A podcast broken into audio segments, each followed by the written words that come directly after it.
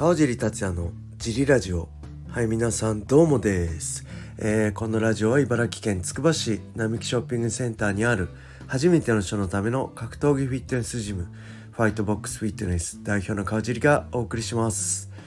はい、というわけで今日もよろしくお願いします。昨日はですね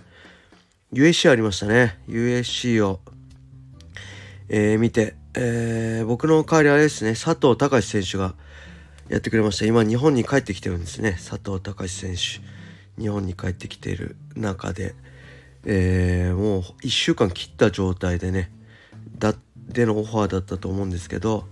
受けてくれて助かりました。はい。そして、大会自体296も面白かったですね。メインイベントはちょっと待ってください。あれですね、エドワーズがコビントンから判定勝ちしたんですけど、散々ね試合前ごめんなさい、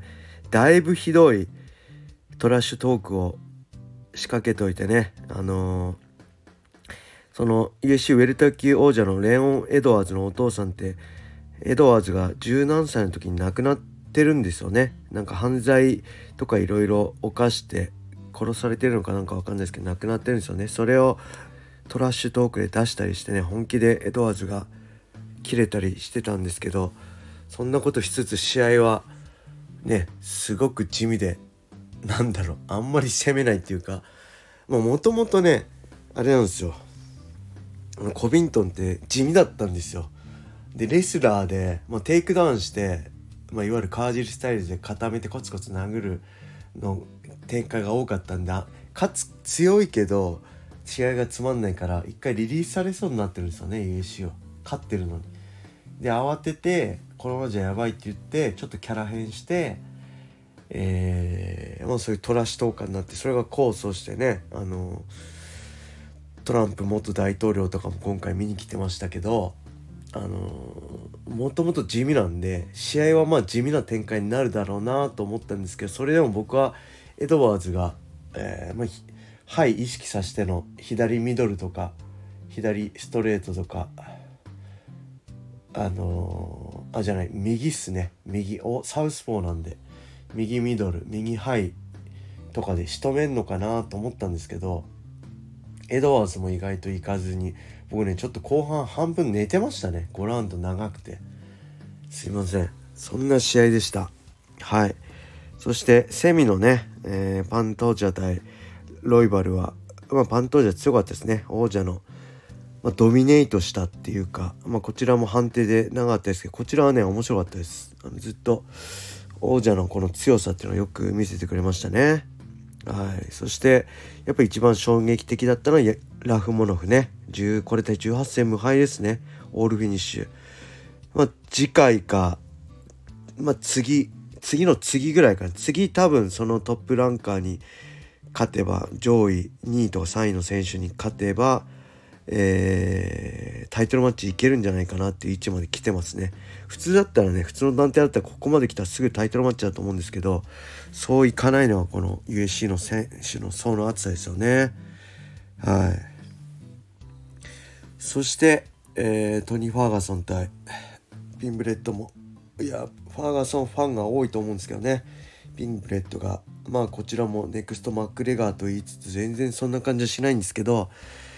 実際 UFC5 連勝中でね、5戦5勝なんで、しっかり実績は残してますね。危ういそんな強くないだろうって言われながらも、5連勝中なんで勝ちが全てなんでね、今後も期待できるんじゃないでしょうか。そして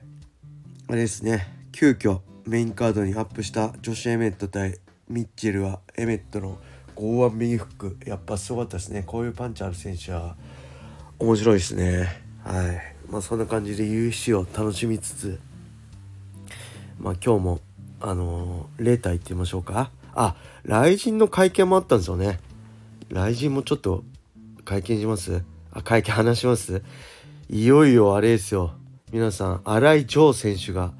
RIZIN参戦してますよ。前のねこのジリラジオでも言いましたけど、つい先日、いつだっけ、11月19日のシュートでね、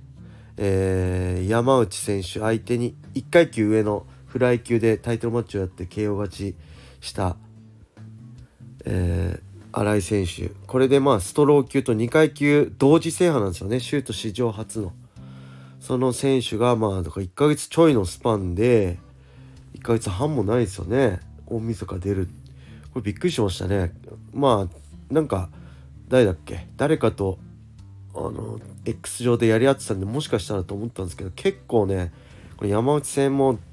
勝ちは KO 勝ちしましたけど、パンチも食らってたんでダメージあると思うんで、あここで出るんだと思って、まあ旬っていうか、まあ、チャンスを絶対逃がさないっていうのは素晴らしいですね。ちょっと今回ダメージあるから次でと思ってても次はないんですよね、こういう格闘技って何でもそうだと思うんですけど、チャンスって一度っきりしかなくて、その時掴まないと、まあもし掴み損なったとしてもその時来たチャンスは掴まないと絶対成功はしないんで、まあここはまあ本当指導者はね大沢さんも含めて、まあ、よく受けてグッジョブだったなと思いますね。で対する弘也選手は、まあ、3連敗中なんですけど、まあ、前戦とその前、中村選手だったり伊藤選手に 2-1 でスプリット負けてるんですよね。まあ惜しいRIZINでも負けだったんで、ここで一発ね勝ちたいと思ってるんで、まあなんだろう、戦い方としたらヒロヤ選手は間違いなく組んでくると思うので、組のヒロヤ対ね打撃の新井城だと思うんですよね。新井選手はねたくさんの人に見てもらえるのは僕も同じ、まあおこがましいですけどシュートのね元王者としても嬉しいし、なんかこういうすごい選手なんだけどなかなかそのねたくさんの人に見てもらえない選手がこうやって大晦日って一番格闘技に目向けてもらえる日に戦うっていうのはね、すごい成り上がりとのストーリーとしてもすごい面白いなと思いましたね。はい、そしてあとなんかありましたね、元谷選手対バンス・モラレス選手ね。バンス・モラレス選手は僕あんま知らなかったんですけど、あれですよね、甲斐選手が練習パートナーとして向こうでラスベガスかなで見つけて呼んだんですよね。これもすごいですよね。今みんな海外に行ってますけど、逆に自分でお金を出して海外の選手をもうピンポイントで呼びつけて、コーチだったりねトレーニングパートナーを、これ実はめちゃくちゃすごいことやってますからね、甲斐君。これができたら最強っすよね。この資金力だったりその練習環境があれば最強っすねはい、だからすごいことやってるなと思いつつ、この、モラレス選手ね13勝7敗ですね。 UFC が、3勝5敗、ベラトールが2勝してますね。でダナホワイトコンテンターズシリーズで1敗と、で13勝のうち 7KO31 本3判定なので、まあ、ストライカーですかね。打撃での KO が多いですね。はい、それも含めてすごい楽しみですね。元谷選手も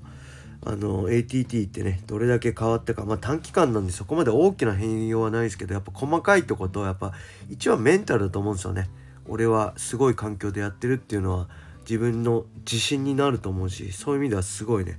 この元谷対、モラレス楽しみですね。はい、そしてなんと